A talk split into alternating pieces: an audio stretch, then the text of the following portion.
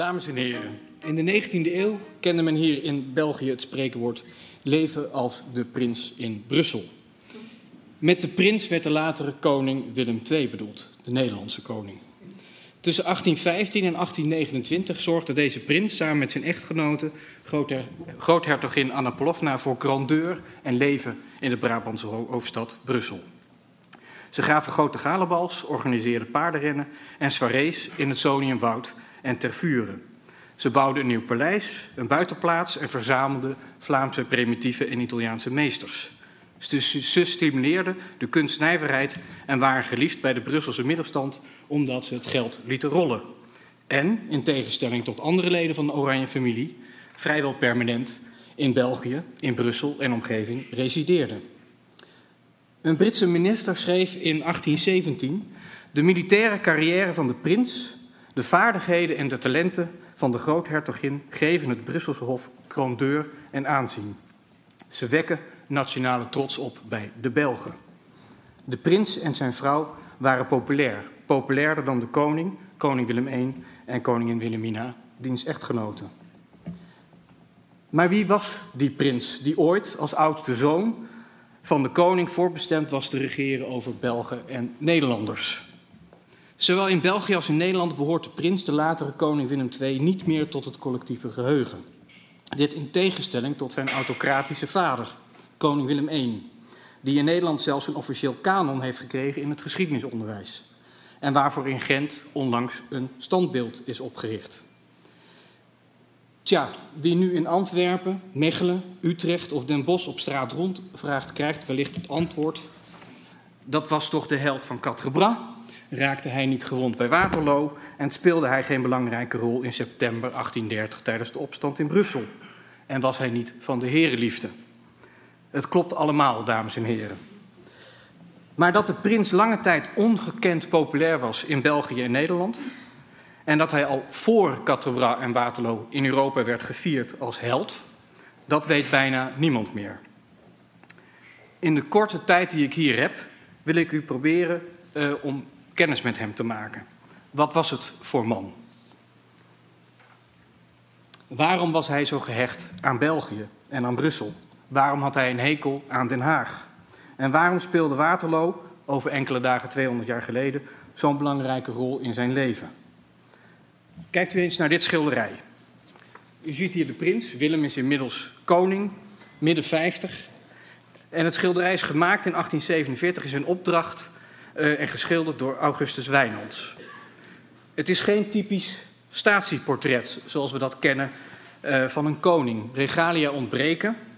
Het schilderij straalt ook geen macht of soevereiniteit uit, zoals bij de bekende portretten van Napoleon, koning Willem I of later Leopold I. Het is een schilderij van de koning in zijn werkkamer op het paleis Kneuterdijk in Den Haag.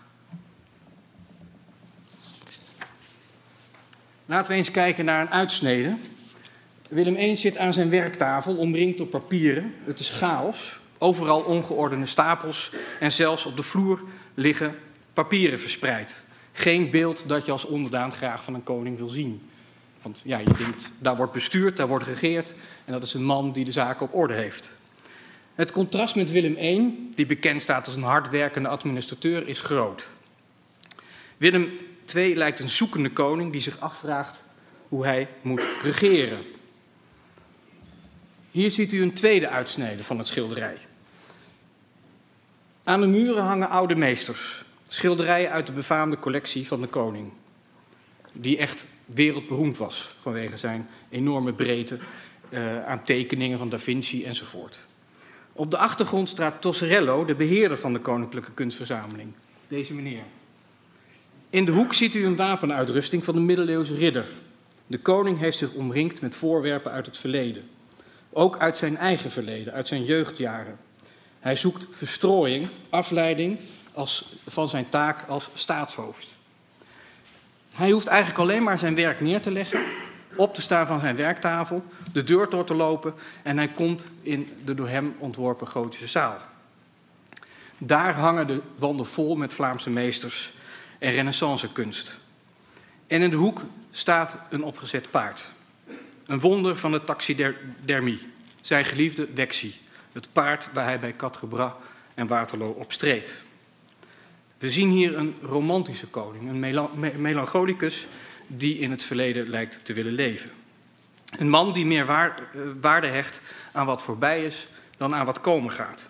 Een man die terugverlangt naar zijn jeugd.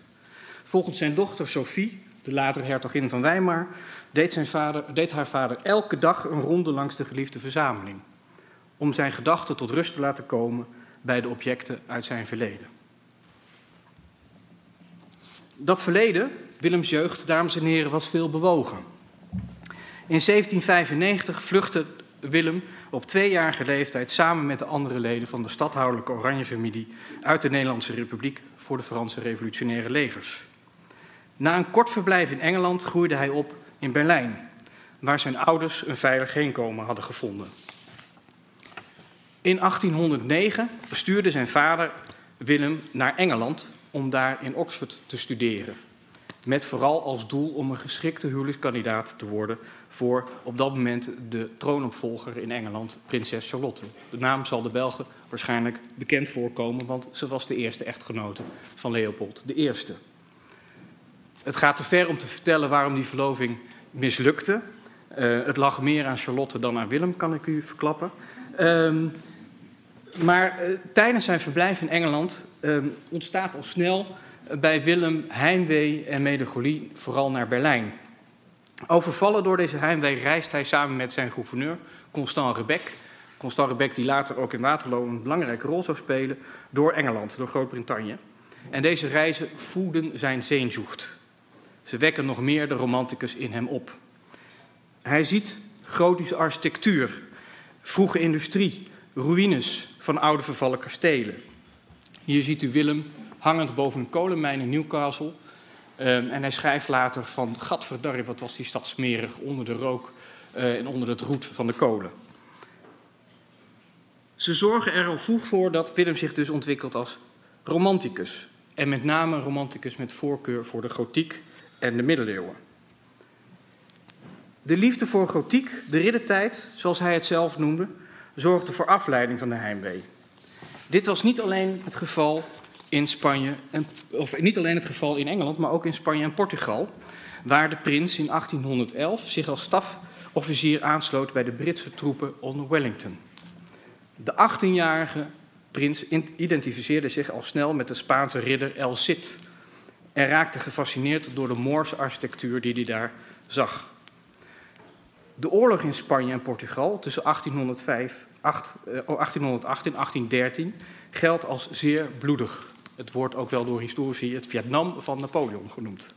De Fransen vochten er tegen de Britten, maar tegelijkertijd woedde er ook een burgeroorlog tussen Spanje die voor, Spanjaarden die voor Napoleon waren en Spanjaarden die tegen Napoleon waren.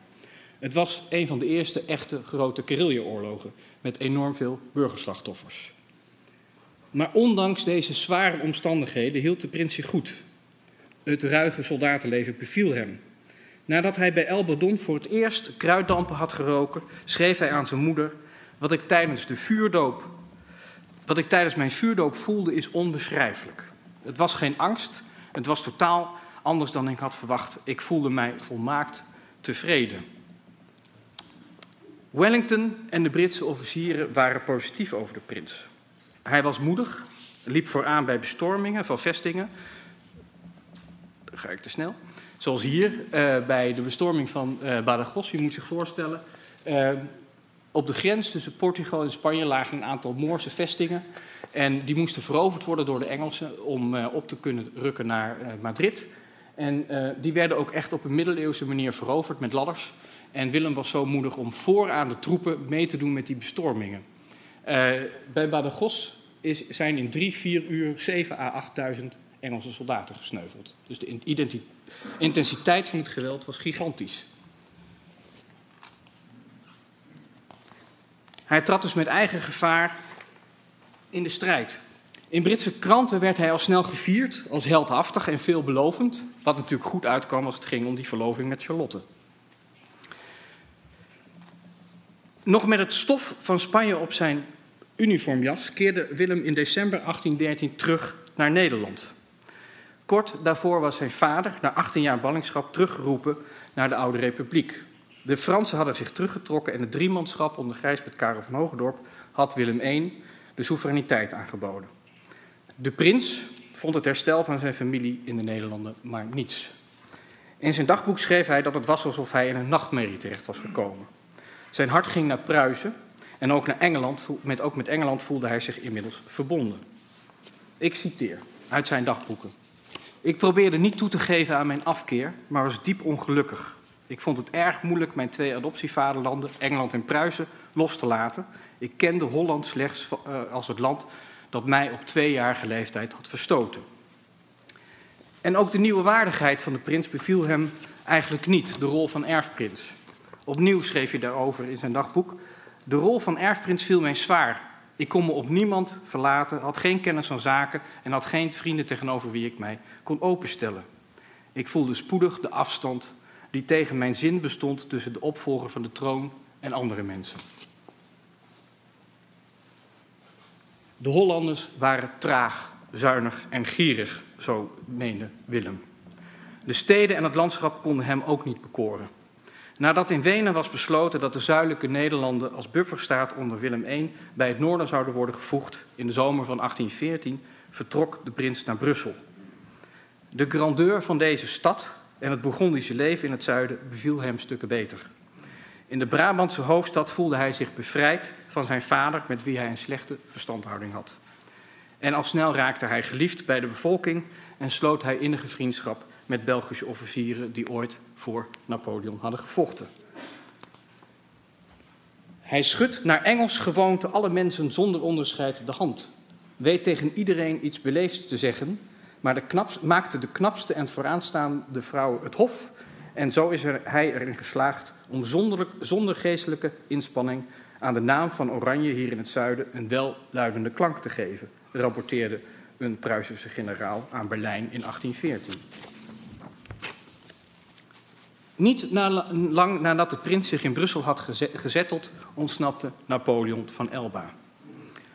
Als opperbevelhebber van het Belgisch-Nederlandse leger en plaatsvervangend commandant van de Britse troepen was de jonge Willem de eerst aangewezene hierop te reageren en de verdediging van het nieuwe gevormde koninkrijk te organiseren.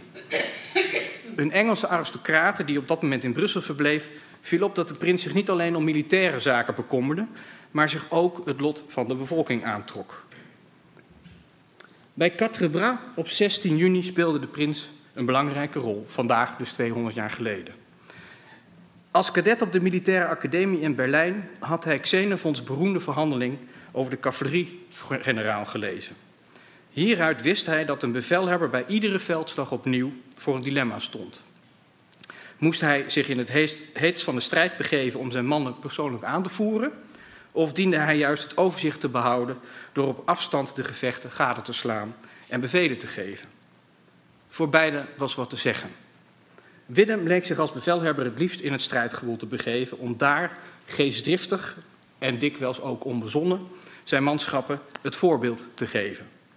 Bij Quatre pakte dit verbazend goed uit en wist de prins zijn troepen lang genoeg te laten volhouden tot de versterkingen arriveerden. Cruciaal, omdat daarmee de opmars van de Fransen werd gestopt en Wellington twee dagen later gebruik kon maken van het voordeel van het landschap bij Waterloo, dus op de hoogte zijn troepen kon opstellen. Bij Waterloo op 18 juni speelde de prins een veel bescheidener rol. Hier verdiende hij zijn heldenstatus vooral, heldenstatus vooral doordat hij gewond raakte. Dat de erfopvolger, de oudste zoon van de koning, zich op het slagveld begaf en zijn leven letterlijk in de waagschaal legde, oogste alom bewondering, of hij nu een groot strateeg was of niet. Na Waterloo begon de prinsenkoorts. Het eindeloos wachten op de troon, ondanks zijn heldenstatus. En Willem diende zich weer gehoorzaam uh, te gedragen richting zijn vader. Zijn jaloerse vader, die jaloers was op het, de helderdom van zijn zoon bij Waterloo. De prins raakte al snel hopeloos verstrikt in allerlei Europese complotten. En deed zelfs een gooi naar de Franse troon. Dat is een prachtig verhaal, maar helaas heb ik er ook geen tijd voor om dat te vertellen. Maar in ieder geval, uh, de, de, koning kwam aardig in de problemen vanwege de rol van zijn zoon in een zeer uh, omvangrijk complot in Frankrijk. De roem, roem steeg de prins naar het hoofd. Hooglopende ruzies tussen vader en zoon waren het gevolg. En soms spraken ze elkaar letterlijk jaren niet. Dat kwam ook omdat de jonge Willem weigerde in Noord-Holland uh, en in Noord-Nederland te resideren en liever hier in Brussel verbleef. De prins, de held van Waterloo, wilde vrijheid, maar zijn vader stond erop dat hij zich wegcijferde in het belang van de familie en de natie. Voor de prins waren 16 en 18 juni 1815 eigenlijk hoogtepunten in zijn leven. Quatre en Waterloo markeerden het einde van een vrij soldatenbestaan, dat hij eigenlijk sinds zijn vertrek uit, uit Berlijn had geleid. Sophie van Württemberg, de vrouw van koning Willem III, dus de schoondochter van Willem, schreef heel erg typerend dat het zakhorloge van haar vader, op, op, van haar schoonvader, op 19 juni 1815 was gestopt met lopen. De grote indrukken van zijn jeugd, waren oneindig gefixeerd. Hij was eigenlijk gestopt met leven. Als Waterloo het hoogtepunt in Willems leven was, dan was de afscheiding van België in 1830 het dieptepunt. Ruim een jaar voordat, hij hier in Brussel, voordat hier in Brussel de opstand uitbrak, had de, had de prins zijn vader gesmeekt om concessies te doen naar, de Zuid naar het Zuid-Nederlandse monsterverbond van katholieken en liberalen. Hij had geadviseerd om de gehate minister van Justitie van Manen te ontslaan en schreef in een brief aan zijn zwager, Tsaar Nicolaas, dat hij voorspelde dat zijn vader spoedig door zijn autocratische politiek in, in, in België in de modder zou wegzakken. Nadat de opstand eind augustus 1830 was begonnen, probeerde hij zelfs op 1 september met een handjevol, met vijf of zes adjudanten, hier in Brussel de opstand te, te temperen. Hij reed eigenlijk helemaal alleen Brussel binnen. Uh, u moet zich voorstellen, uh, overal waren gewapende mannen. rijen diep stond het publiek naar hem te kijken. Uh, verbaasd dat die prins alleen zeg maar, hier uh, zonder militairen kon praten. Um, uiteindelijk rijdt de prins naar zijn paleis aan het Warandenpark. En daar vindt op 2 september gesprek plaats tussen Alexandre Geneviève en baron, de Hauvorst. Die adviseerde de prins notabene om tegen zijn vader in opstand te komen en het koningschap van België aan te nemen. Maar de jonge prins durft niet. Hij zegt, ik kan mijn vader niet verraden. Wat zal Nicolaas daarvan zeggen? Ik kan dat niet doen.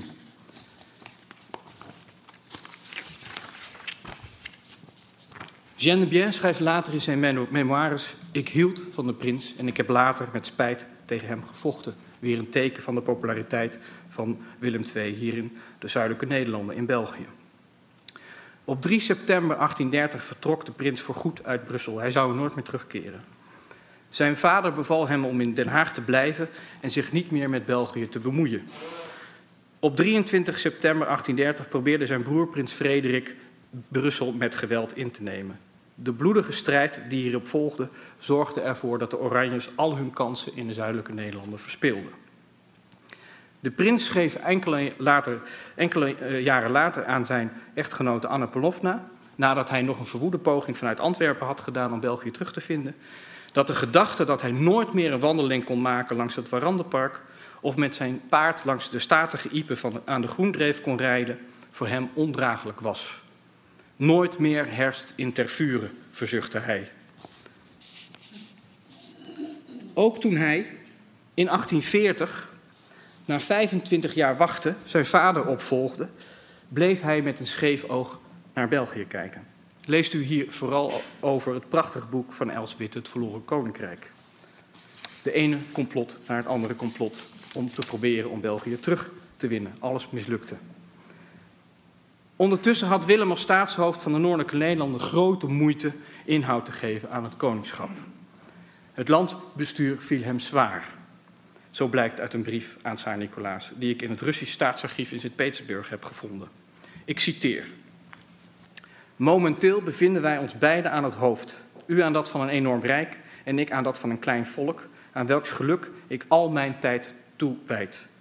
Maar ik besef meer en meer dat als ik deze taak, let op, welke ik zeker niet zelf heb gekozen, dus hij was liever geen koning geworden, goed wil vervullen, het noodzakelijk is mijzelf volledig buiten beschouwing te laten en mijn eigen ik te vergeten. Ja, dames en heren, zijn eigen ik vergeten, dat was nu juist het probleem voor Willem. Als ijdele en onrustige romanticus kon kon hij moeilijk loslaten. Voor hem leek het verleden altijd schoner en beter dan het heden.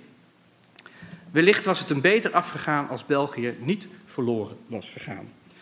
Of mag u juist blij zijn dat u een tweede oranje op de troon bespaard is gebleven? Daarover wellicht zo meteen meer tijdens het gesprek met de heer Op de Beek en de heer Reiner Bo. Ik dank u voor uw aandacht.